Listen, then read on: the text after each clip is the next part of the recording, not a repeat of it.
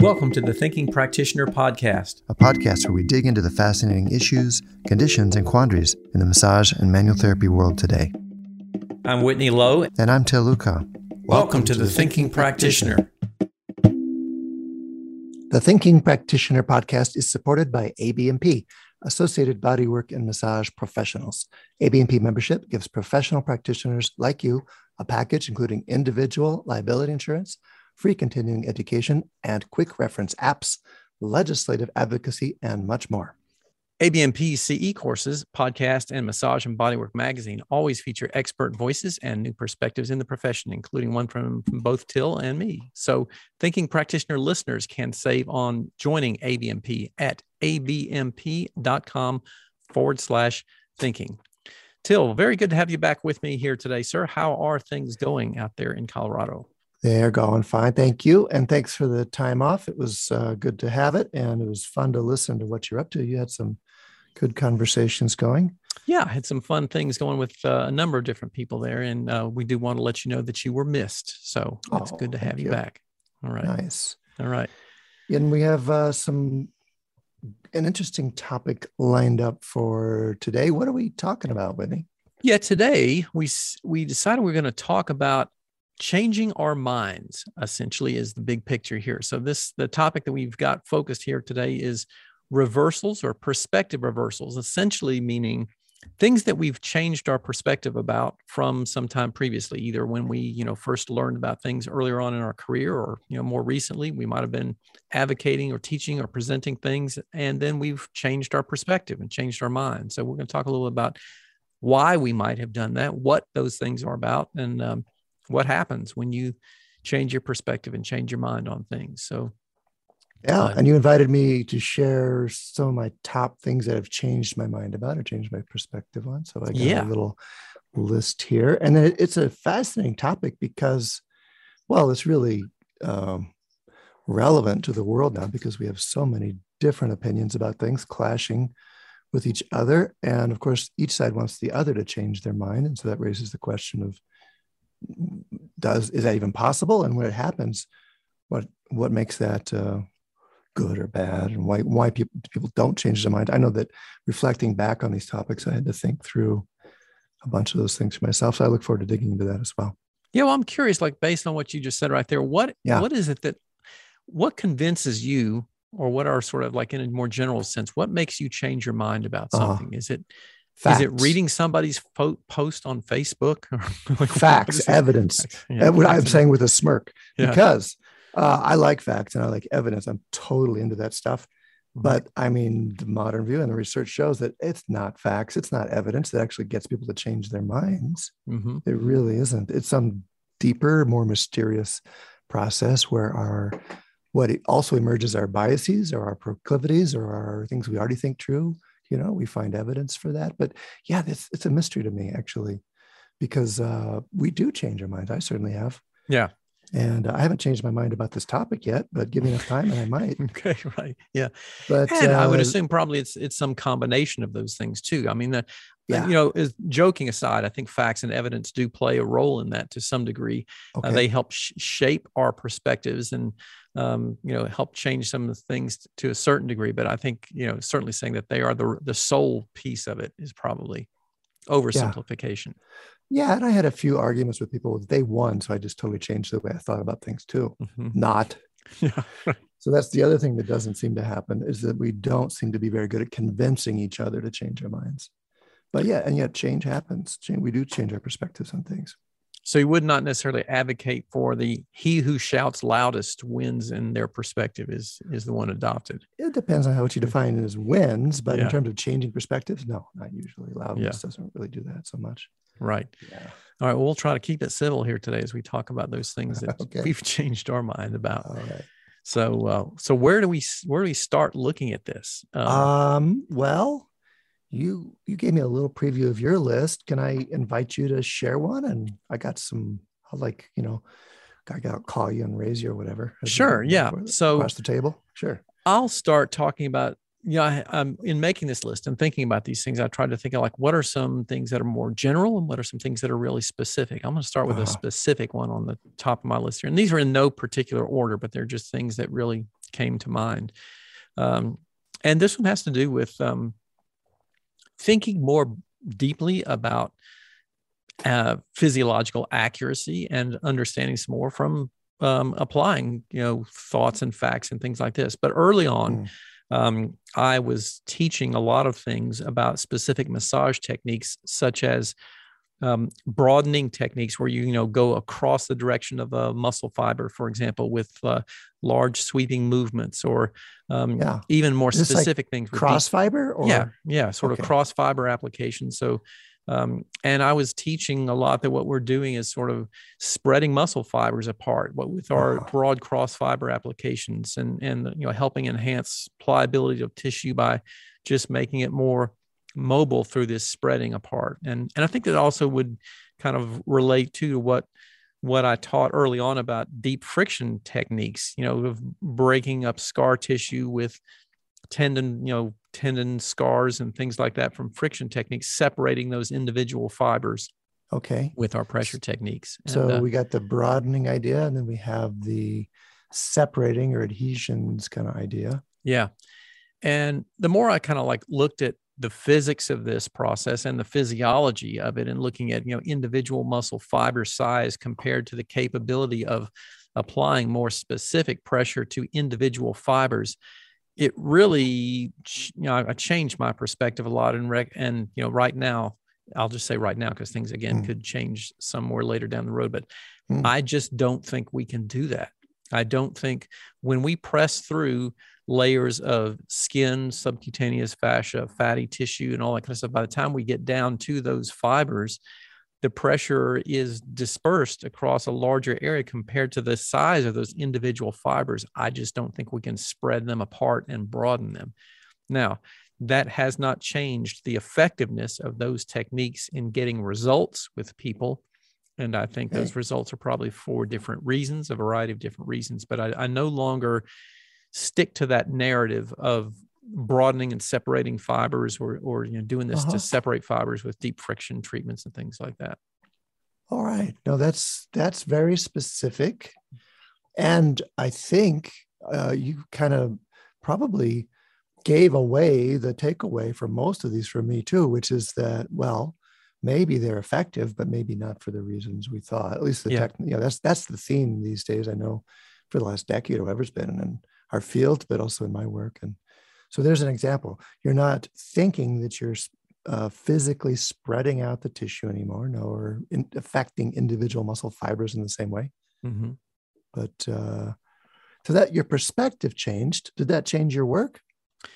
Um, you know, I still tend to do a lot of those same things the same way for mm-hmm. certain types of things that I'm working on because they got good results. Okay. And that kind of brings up, you know, another question that gets asked a lot. You know, well, does it really matter then? I mean, does it even matter oh. if you're oh. still doing the same thing but and getting good results? Like, yeah. why does this matter? And I would call people's attention also to a a really good blog post that Todd Hargrove did a number of years ago. Um, and I think uh-huh. it was titled something like "Why It Matters." What we're doing um, yeah. or what happens you know and and he was advocating for yeah we've changed a lot of perspectives and we might still be doing some of the same things but it actually does matter for us to understand why we're doing this or what happens and that's you know primarily because we might come up with erroneous assumptions that get applied to some other thing that are you know not correct about what we're doing or we're explaining things incorrectly to people and just you know being accurate does in fact matter it might lead us astray down to make other decisions somewhere down the road that are just not not as accurate. We'll put a link to todd's yeah. so it was a podcast or was an article? it was a, was blog, blog, post, if blog i remember post, okay. correctly. yeah. Yeah, we had him as a guest that up. yeah. here but yeah you're i remember that that uh that one he did and i sure am familiar with the discussion so thank you for that yeah. great encapsulation of it. Yeah. Uh any more to say about that And no, that's kind of like a that would be a, a, a good example of something you know refined perspective and, and change some of those things uh, on my list there. So what what's something on your list? well, I got a number of those, and uh, you know you were very specific anatomically. I'm probably going to be more general, and just before I'll, I'll put get into my comparable one. But before I do that, I want to say I um, actually drew a blank when you asked me this question, mm. which was weird because I think a lot of my teaching in this last 10 years has been about going back and revisioning what I was teaching before. And for example, these old recordings, you and I were just talking about that. We have recordings of ourselves, uh, me from the 90s, you know, teaching in a golf shirt. Mm-hmm and uh, I people those are still in the market. People are still buying and watching and writing in about those. From amazing to me, still complimenting them, but it was uh, really awkward, I could say, for me to realize that what I'm saying now is very different in my mind, in my ears, to what I was saying then. Yeah. And so to have that out there puts me in a funny position. Do you see instances where those where what you're talking about now actually contradicts those things or has it just yeah. sort of changed oh, yeah. a little bit direction or both yeah, yeah, both some of us like you said like i still a lot of the techniques are still effective. Maybe my explanation is different but there's things i've completely changed. And that's why i went to the fac my faculty and said okay you guys what would you say that you've seen me change? Because we've been working together for many years. Mm-hmm. and um, the first thing of course that came back was very similar. Do we release in quotes fascia? Mm-hmm. And my and that was the model I was trained in. That it was about fascial change, the the change in people's posture, position, experience, even were explained by the Nemechism fascial change. It turns out we maybe didn't understand as much about fascial change as we thought we did. And then what are the changes that our work produces? And we've done so many episodes about this. I don't need to try to recapitulate that. But basically, that my perspective reversal has been from trying to change the tissue to produce a good result to just trying to produce a good result. Mm-hmm. And really looking at what defines that for the client and for me, and getting as honed in or as direct and clear about that result as I can, as opposed to trying to work through the medium of uh, tissue, for yeah. example, mm-hmm. since we tissue isn't quite as the same as we understood it when I trained. Mm-hmm. Yeah. Yeah. And so in in doing that, has that um, also changed like perspectives of what you do clinically and working with people about yes for example thinking about fascial work you know do you right. still think along the lines of that tissue as something you're targeting or do you think more along the lines of like i want to help get this person let's say moving better or moving more in their mm-hmm. body or whatever. You know, I think I it's really raised the role of the subjective report of the client. Uh-huh.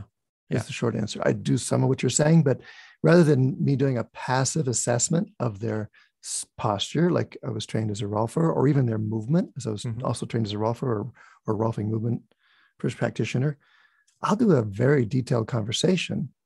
It is, it's not that complex. It's just mostly I want to understand what are they bothered by? What are they mm-hmm. disturbed by? What are they motivated by? Why are they coming to see me? There's some issue they're wanting to address. I want to really understand it from their point of view. I want to understand how they know they even have something they want to deal with. Yeah, right. And then that helps me define the domain.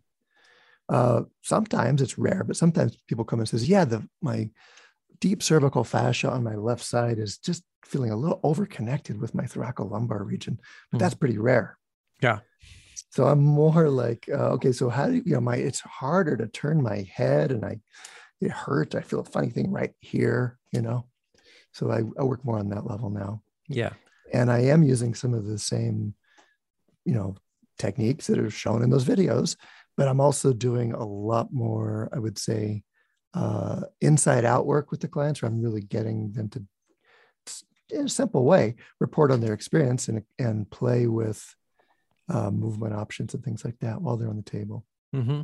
Yeah, and I think uh, you know it's interesting. We we probably all to some degree overemphasize what we think our clients really know or understand about what we're doing. Yeah, um, and and probably it's not as complex and and, and deep as we might think it is in terms of right. their perspective about well you're doing this kind of work and getting this kind of result with me you know no it's great to educate clients it's so fun when someone's interested and i can just kind of prattle away about my geeky stuff mm-hmm. but i actually as much as i can i want to work from my hands and from the present moment experience and from there inside out experience too so yeah. it's, it's gone from being being a tissue technician to being more of a experienced technician or artist or something like that, you know? Yeah.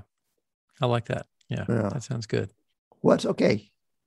What do you, what else you got? Well, I would say uh, I would kind of like take off from where okay. you started right there and just say, you know, good. along a similar line, um, a very similar kind of, of perspective shift. Also getting back to the whole thing of posture and structure oh. uh, for me uh, has changed a lot. You know, a lot of the way that I did early training and focused a lot on stuff that I had learned, you know, early studying, you know, postural analysis through NMT and, mm-hmm. uh, you know, working in the field of orthopedics for quite a number of years. You know, I would look at certain types of things with, you know, a postural evaluation, say, okay, this individual has a, you know, an anterior pelvic tilt. So obviously we need to work on those tissues that are hypertonic and creating that and then yep. get them to shorten and then that's going to correct this person's posture and we'll get them you know changed and fixed crossed lower sort of, crossed yeah. as well as so yeah. many yeah there's so many models there exactly and so um I, and I think the more the time is going, you, you know, and what was interesting, I was thinking about this,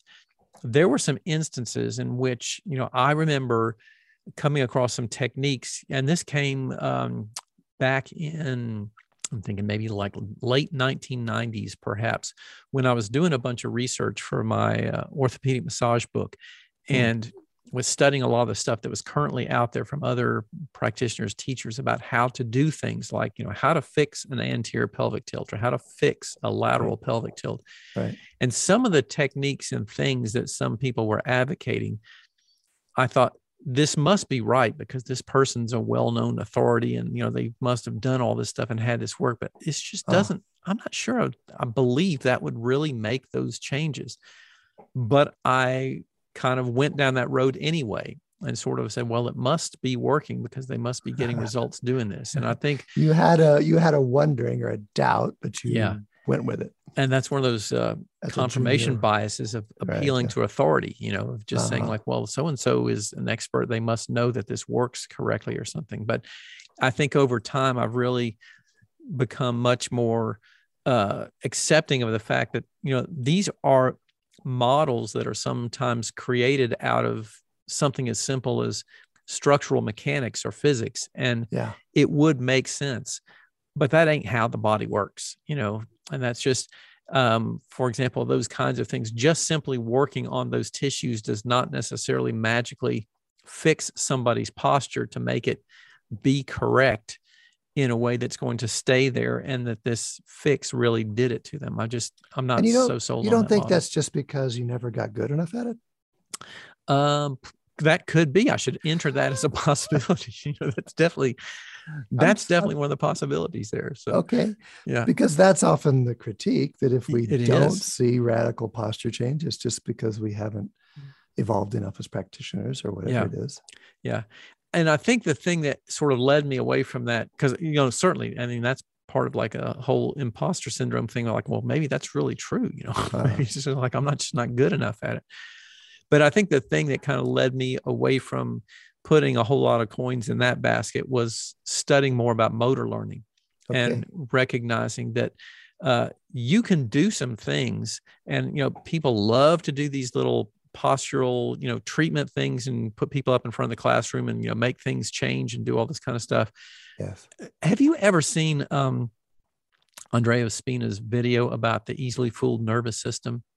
Uh, doesn't ring a bell. No, tell oh, us about it. We got to put this in the show links and also just have you take a look at this wonderful demonstration video uh, called the easily, I believe, if I remember the name correctly, the easily fooled nervous system, and it's uh, done by Andreo Spina, who, and if I remember correctly, I believe he's a chiropractor and you know movement specialist, brilliant guy, and he does this demonstration of just showing you know this is something that happens all the time in you know workshops and training programs. You get you know, a student to come up in front of the class and you do some kind of movement thing with them and you look at them and, and then you do this little treatment thing and all of a sudden they're you know dramatically better.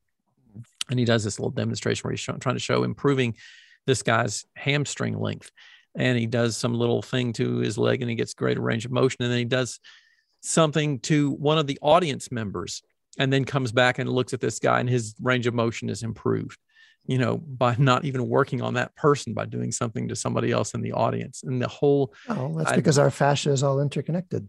Oh there's our fascial connection yes. And and of course um, the star trekky fans will say well that's there's there's the Borg connection right there of of uh, everything is connected to the the higher mind right through fascial connections so between individuals so but yeah the the point is that in that particular instance, you know, and we love to, what I was trying to get back to is like in the treatment room, you know, we'll do this or we'll do this in a workshop or a classroom position where we, you know, put somebody up and we love to see that immediate change. Think, wow, this is great. Yeah. My work did this. But there's all kinds of things wrapped up in that having to do with expectation and you know the the being up in front of the classroom and like you know, oh, of yeah. course you want to see those changes happen so you're going to make certain things happen to the nervous system that allow it to occur but uh, you know in in many of these instances a lot of this stuff will happen. You'll think, oh, like, wow, I did great work here. But then, you know, tomorrow morning or at the end of the day, when the person, you know, gets home after driving home from their massage treatment on the freeway and uh-huh. getting all wound up in the car from,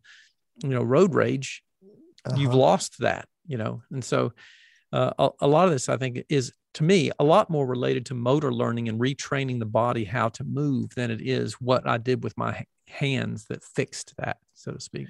So your your perspective reversal was from postural analysis and postural correction to motor learning. You said, which explains those things that you're seeing in that video. Yeah, I think that I think that is a, a greater percentage of what's happening, and, and some of the a greater percentage of the changes that I think we see seeing some people have to do a lot more with, you know, impacting like we've talked about before, proprioception, you know, awareness, interoception, those things that really change our sense of how we feel and how we move and how we are in our bodies. Uh, I still think the role that we play as practitioners is crucially important because we are a facilitator for that change. Mm. But I kind of moved away from this idea that I'm doing something to people and making it fix, you know, yeah, positionally, good. especially.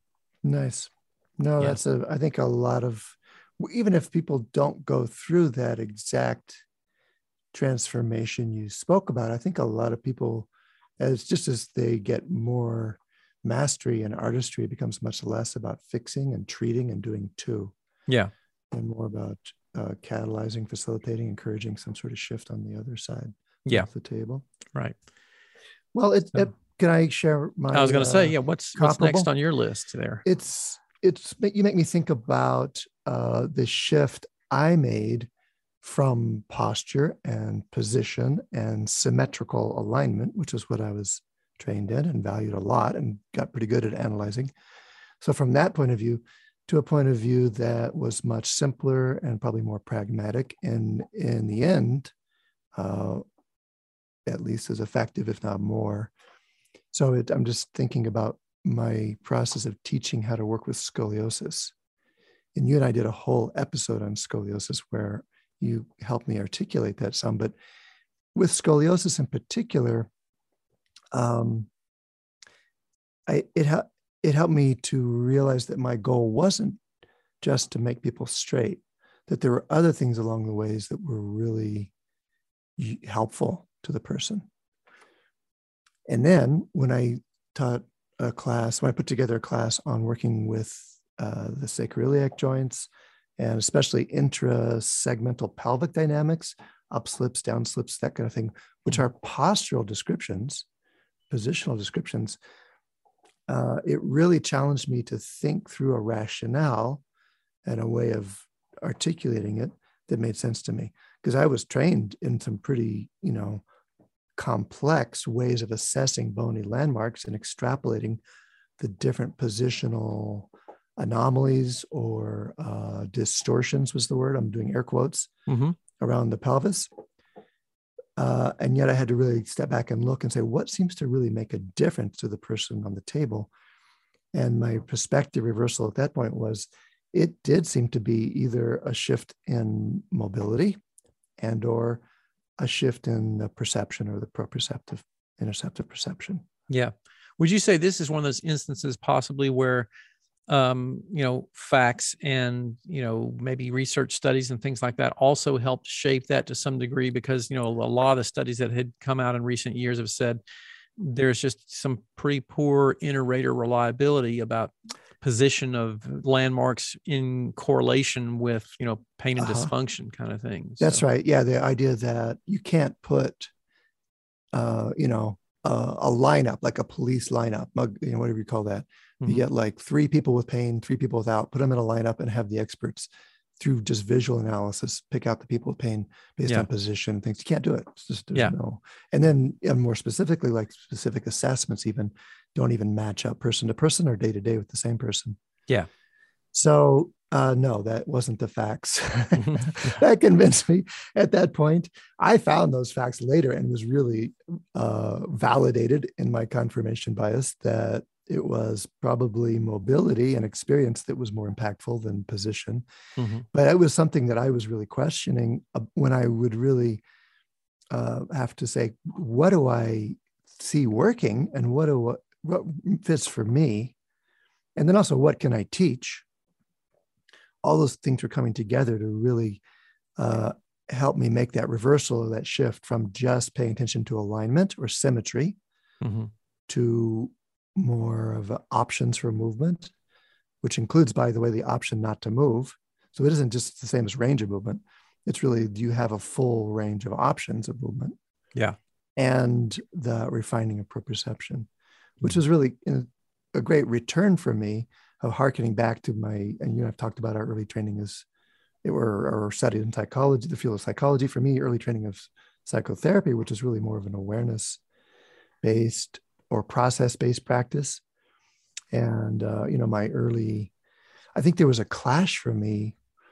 And I've talked about it here before, so I'm trying to repeat the stories too much. But there was a clash for me coming out of the Rolf Institute in the 80s and then going to study with some of Ida Rolf's former students at that time, like Judith Aston or Don Johnson or Robert Hall, who were really taking what they learned with Ida Rolf and shifting it to a more functional, approach or really questioning some of the ideals there. And it really mixed me up as a young practitioner. Yeah. Because I, you know, uh, to oversimplify it for sure, um, it was a shift t- away from a tissue based or a, a result, you know, a um, uh, optimal functioning uh, approach to a more process oriented awareness, unfolding the developing evolution of the organism approach. That's not to make it so black and white. For sure, my Rolfing background gave me that too. But the, maybe it's just as simple as I, it, at some point, and this is maybe 20 years in, it didn't make sense for me to try to uh, push things into alignment anymore. Mm-hmm. And it didn't make sense for me to try to uh, measure bony landmarks position and then assume that because the position was in quotes distorted, that that was a problem. Mm-hmm that was the reversal. And then I had to come up with a set of tools and principles that would help me as a practitioner and help my students continue yeah. to do the good they do. And I think, you know, some of those ideas are really uh, highly seductive to many of us, especially, you know, early on as yeah. we're beginning to find our way into these places. I remember this is probably 1989, maybe, uh, going to a workshop or training program with a very prominent CE educator in the massage field who was talking about work they had done with a professional basketball team and they were called in as some kind of consultant uh-huh. and this individual was saying well they just they went to watch the team practice one day and were watching one particular player and said this guy is going to have these particular injuries because I can see what's going on with his biomechanics. This is going to ha- this is going to be a problem. And I thought like, wow, that is awesome. I want to yeah, be able to do that. Totally, because like really get sucked into that idea. Well, I want. Took me many years, I think, to really get back to realizing uh, that's pretty presumptuous in terms of so. predictive sure, processing. Uh, and there's a lot of other factors in there that may or may not play out. But just to be the devil's advocate for a second, it's not like posture is nothing. And especially at high levels of performance, Yeah. In a sports situation or something, the the you know, I would never presume to go up against a trainer or coach or something that had that model and used it effectively. I can't say that they're wrong and I'm right at all. Mm-hmm. And there's there is, especially as you uh, look at either really extreme levels of say scoliosis or really extreme levels of pelvic asymmetry, you do get more symptoms. Yep. But in the range of of most people's scoliosis and most people's pelvic asymmetries, there's not a greater incidence of pain. Yeah. And probably the same is true of athletics too. At high levels of performance, then those little differences really do matter mm-hmm. around in position, you could say, or, you know, certainly form. But um, at the level that most of us work at in the bodywork practices and that I was working at, it was a, it was a, a uh, really effective perspective reversal for me to start looking at the things I do now. Yeah. Right.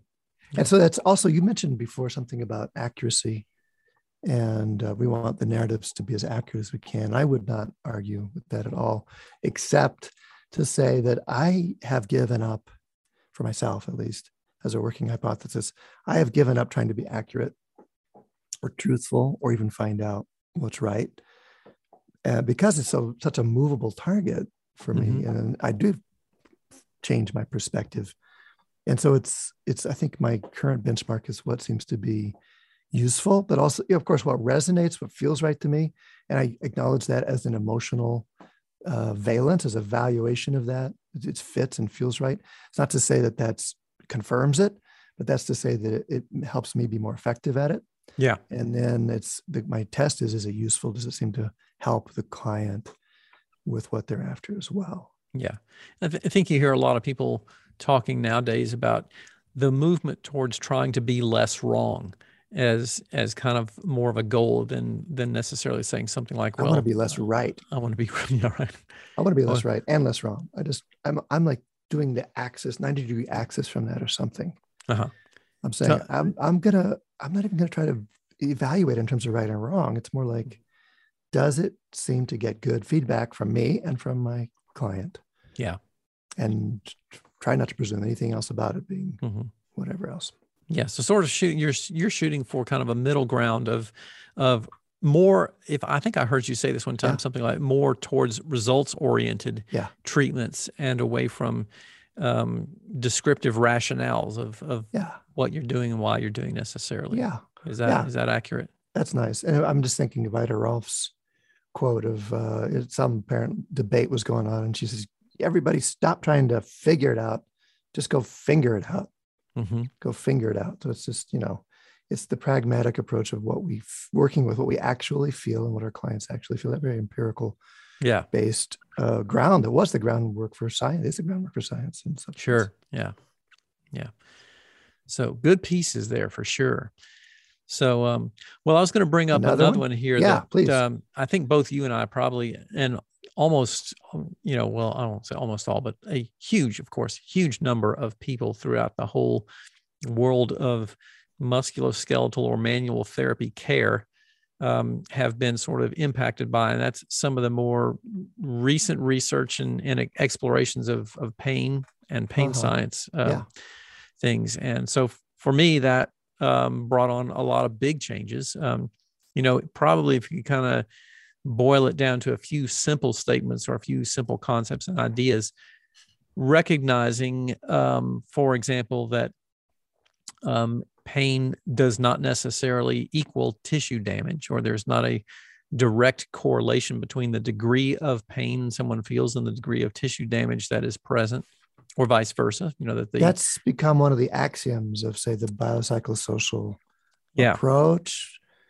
Yeah, that, it uh, certainly has, and uh-huh. like a number of things, I I've also seen this get off track, in my opinion, by boiling this down to oversimplified uh, concepts or perspectives. For example, I think you know there was um, blog post that I saw or something like Facebook post or something like that, where I believe it was Diane Jacobs had sent this because you know she's a major thought leader in this in this re in this area, and uh, lots of people have sort of glommed onto this statement and repeated it numerous times of saying there's no correlation between the degree of tissue damage and the degree of pain, and to me, uh, that really oversimplified the statement because I don't think, uh, well, certainly I can't get on board with saying there's no correlation because if there was no correlation between the degree of tissue damage and the degree of pain, we may not need anesthesia for surgery or some right. in cases like that.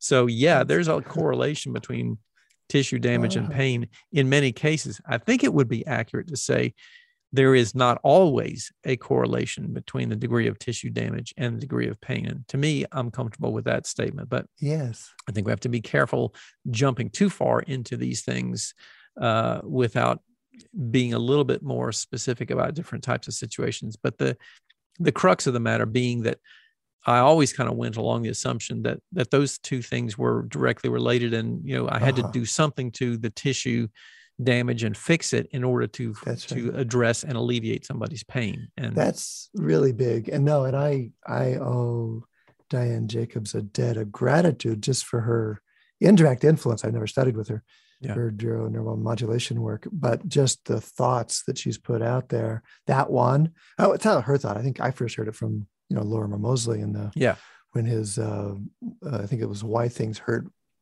video got popular, and this was a long time ago. But uh, she really articulated that from a manual therapist point of view, and she her other line that resonated for me at the time was we're we're way too mesodermal. Mm-hmm. Yeah, too, and we need to think more ectodermally, and that made a lot of sense for the, the things I was thinking and uh, putting together. But you're saying that can be taken to excess too. That can become its own dogma or its own absolutist point of view in a way that uh, people can get carried away with. Yeah, I think you know there's certainly pendulum swings on on all these kinds of things, and that whole the you know the whole pain science movement of going towards more biopsychosocial models and things like that has been really um, ground shifting for lots of us in ways yeah. that really helped us be more uh, robust and, and comprehensive in our treatment approaches and things like that. But you know, part of the problems from this also that come out of this is, you know, sometimes the pendulum swings too far, or, you know, there is some degree of. I heard somebody say this one time, and I think it it might have been you or somebody else, but they were. It was a really eloquent statement about, oh. um, you know, the potential problems of bad pain education with clients when we try to teach them about these things that we've learned and we just really botch it up and we make the situation worse, you know, because that can certainly happen as well. No, that wasn't me, but I get it. That's it's true that we get we learn something that's radically reversed our perspective, and then to bring somebody else along is another order magnitude in skillfulness and perspective. Yeah. But that idea that there is not necessarily, I think you said a correlation between tissue damage and of pain is actually pretty liberating for a lot of people. A lot of people yeah. in pain to really help to tease apart their assumptions about what's going on because they're hurt and yeah. the possibilities that that opens up for them, but also for us as therapists. Yeah.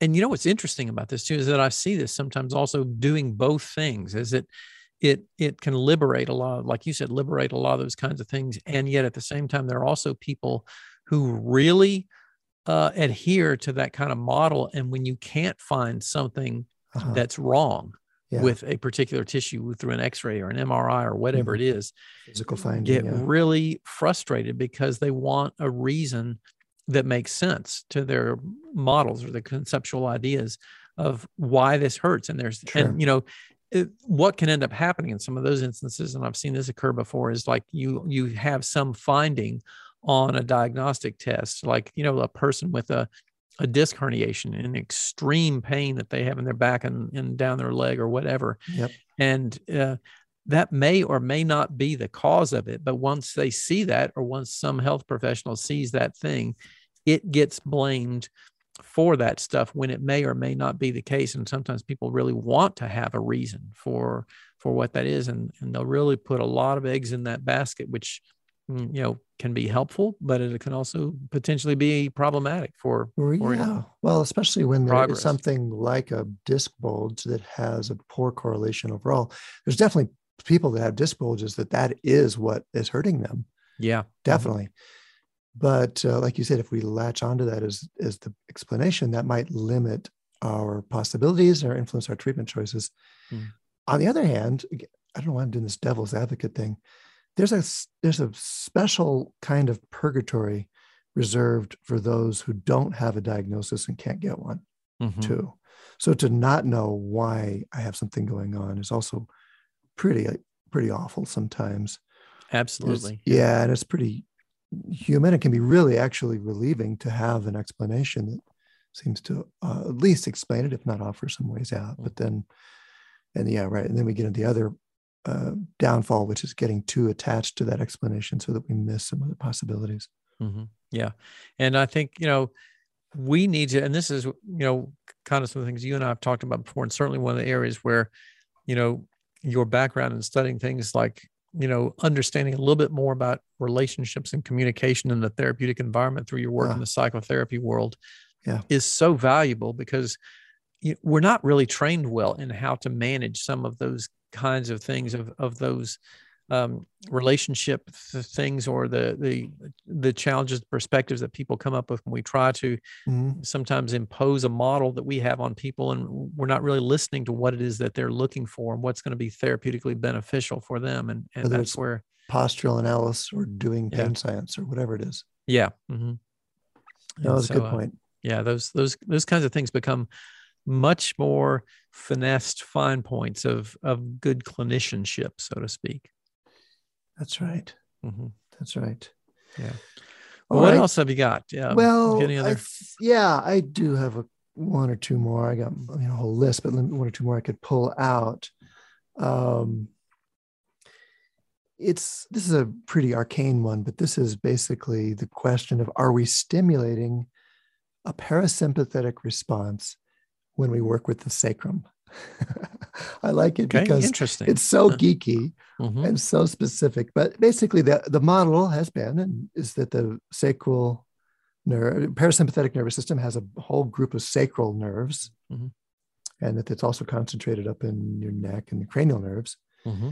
So that there's two main centers of parasympathetic nerve uh, exiting the cranial cervical group, which includes the vagus nerve, mm-hmm. and a sacral group, which includes the ganglion impar and some other structures, which uh, were f- this idea. Those are the two centers of parasympathetic response, and parasympathetic being the relaxation and healing response that we think we're evoking when we do body work and explains a lot of its benefits. This was basically the rationale behind cranial sacral work, cranium sacrum being the two centers of parasympathetic uh, nerves, purportedly as well as lots of other trauma therapies like uh, mm-hmm. TRE and things like that that assumed that the sacral nerves were parasympathetic and so untraumatizing, relaxing the nervous system. There was a, a, a uh, very careful research project a few years ago, and I'll put a, a reference in the show notes too, that analyzed the molecular structure of these nerves and compared them throughout the spine and came to the pretty clear conclusion that the sacral nerves were sympathetic rather than parasympathetic. Hmm, interesting. Yeah. And uh, uh, that caused a stir in some of the neuroscience community saying, wow, this is really bizarre that we can assume we know the structure of the anatom of the autonomic nervous system for so long and all of a sudden have a whole branch of it get reclassified. Mm-hmm but it was fascinating to me in this question that we're talking about like how can we think we're doing something for so long and have an explanation that again more detailed research uncovers as being different and i wrote i again i wrote it up for massage and body work so i'll put a link in that to the um, show notes but it was it was a I'm, I chose it because, well, my faculty suggested it. They said that's one of the places you changed your mind. Uh-huh. But and it was questioning dogma at the time, but it, was an interesting place where I actually got some pushback that I didn't expect either. And I should have, because it's, I mean, every one of these reversals we've talked about has uh, offended somebody, I think, or caused some kind of, of uh, uh, disbelief or challenge from people that know me, I think, and maybe mm-hmm. lost me some friends. I don't know. But this one in particular, I got some really specific pushback after I put that article out that said, well, sacral nerves probably aren't parasympathetic actually, after all. To say it was something like, I was really surprised at how quickly you repu- you repudiated uh, Ida Rolf's teachings around this. Mm-hmm. And uh, it's it really got me thinking about the role of, or the you know, it's almost like a tension between preserving the wisdom of our lineage, yeah, and uh, what we do when we have different or conflicting information. Mm-hmm. And that's certainly an old story in the structural integration community. And I, I, imagine, I don't know, I'd be curious about what you think, Whitney, if that's a, if that appears in the massage community as well. But it was uh, it was one of those moments when I go, okay, this is there's a whole lot more here than molecular types mm-hmm. in the nerves. There's the implications of what that means for our work. Yeah. And my takeaway was what you said in your first one that, well, even if those sacral nerves are sympathetic, in, in other words, more associated classically with fight or flight mechanisms, so what? A pelvic lift still relaxes people and has been really shown mm. to increase vagal tone and a bunch of parasympathetic effects. Uh, you know, does does anybody but us geeks care? Yeah, right. That's a good question. Yeah. Yeah. I mean, I'm just, you got me going. I want to do an episode now on sympathetic, parasympathetic classifications because it turns out that whole concept was not empirical, was theoretical, and was mm-hmm. based on never, never really validated with the effects of the nerves. It was based on presumed functions based on their location and appearance and things like that.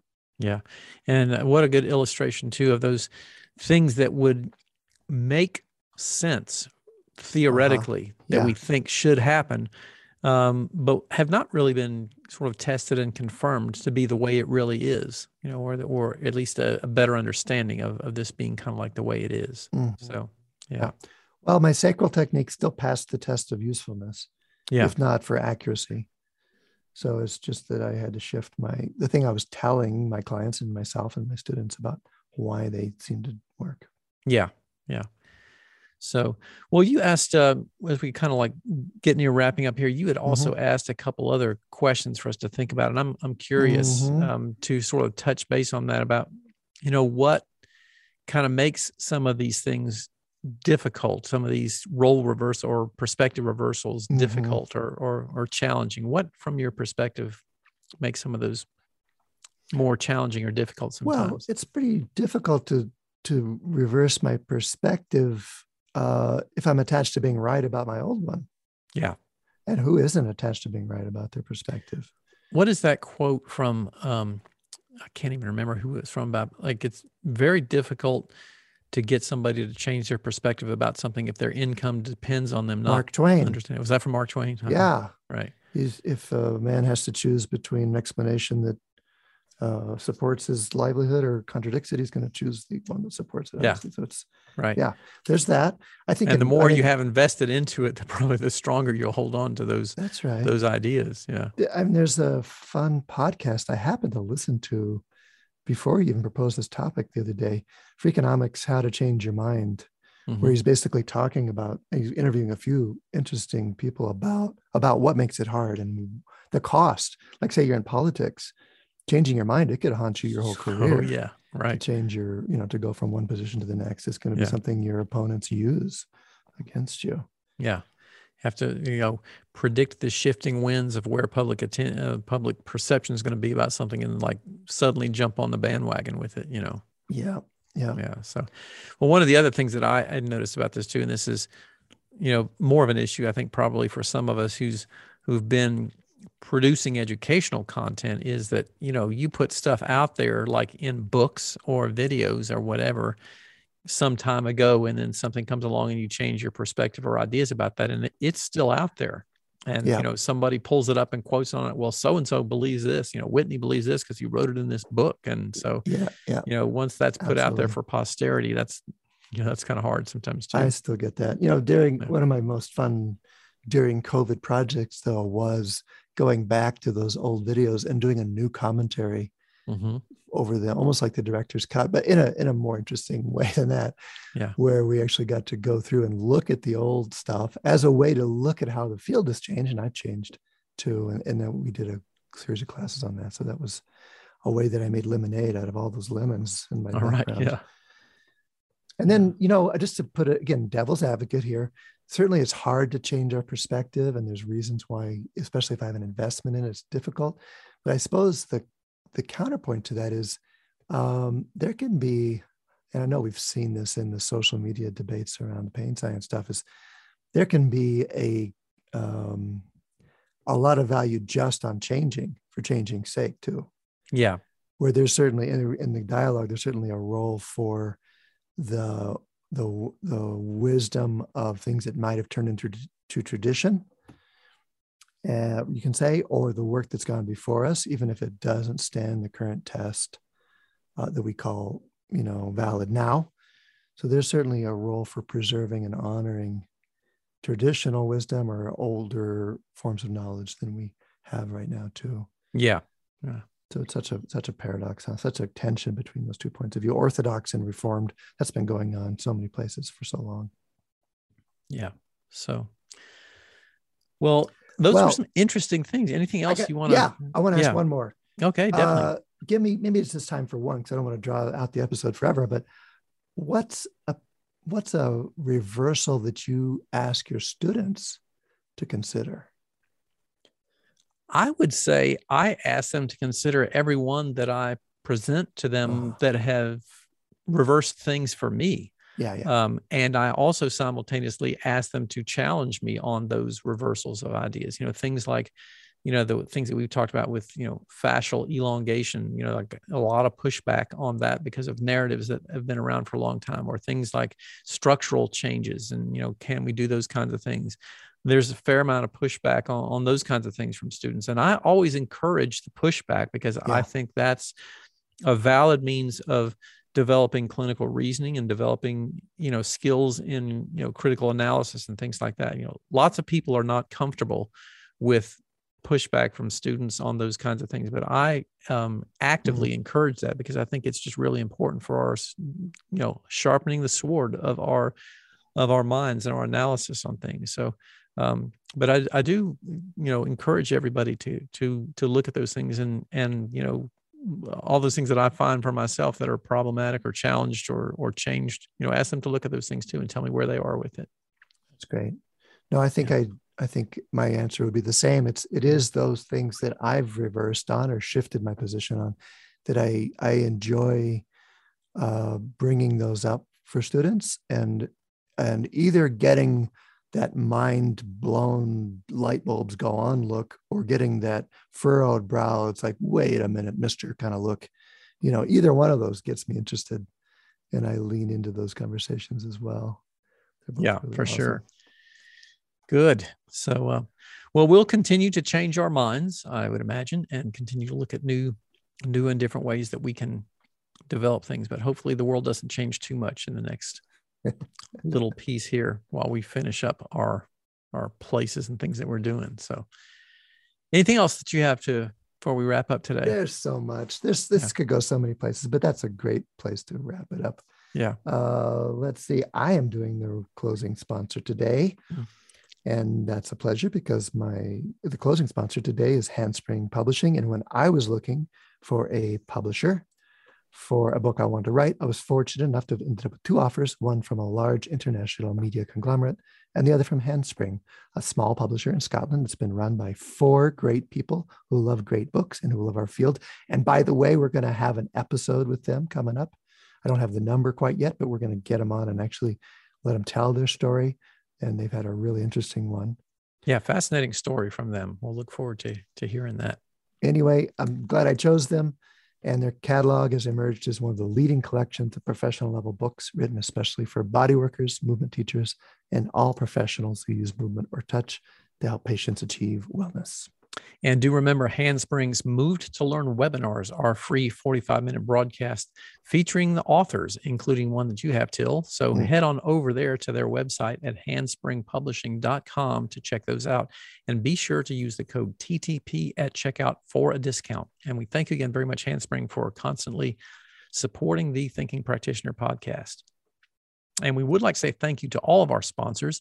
And also, thank you to all of the listeners who've hung out with us here. You can stop by our sites for show notes, transcripts, and extras. You can find that over on my site at academyofclinicalmassage.com. Until where can people find that on yours? Advanced trainings.com. If there are questions you have about what we've said, things you want to quibble about, lean into, uh, mind blown light bulb moments you want to share, or anything you want to hear us talk about, email us at info at thethinkingpractitioner.com or look for us on social media. And I want to say, too, your reviews that you post on Apple Podcasts or the other places where you can review things, we read those as well. And they are so appreciated, so valued. So, anyway, uh, you can find me on social media at my name, Til Luchau. How about you, Whitney? Uh, same thing. You can find me over on social media on my name, Whitney Lowe. And uh, as Til mentioned, it is helpful if you will rate us on Apple Podcasts. It does help other people find the show. And you can hear us on a variety of platforms such as Spotify, Stitcher, Google Podcasts, or wherever else you happen to listen. Please do share the word, tell a friend so they can listen in on us uh, with us too. And of course, if you're unable to find us in any of those locations, you can grab a vinyl copy of the Boston Philharmonic Orchestra doing a cover of My Sharona, and you can hear us on the flip side of that. So, with French horn accompaniment? With French horn accompaniment, indeed. Dang. Yeah, absolutely. So, uh, that will wrap it up for us here today. And uh, great to have you back, sir. Mr. Luchau, welcome back. And thanks uh, for holding down the fort. Good to be back. And I'll look forward to more with you. Yep, that sounds good. We'll see you all on the next go round. Bye.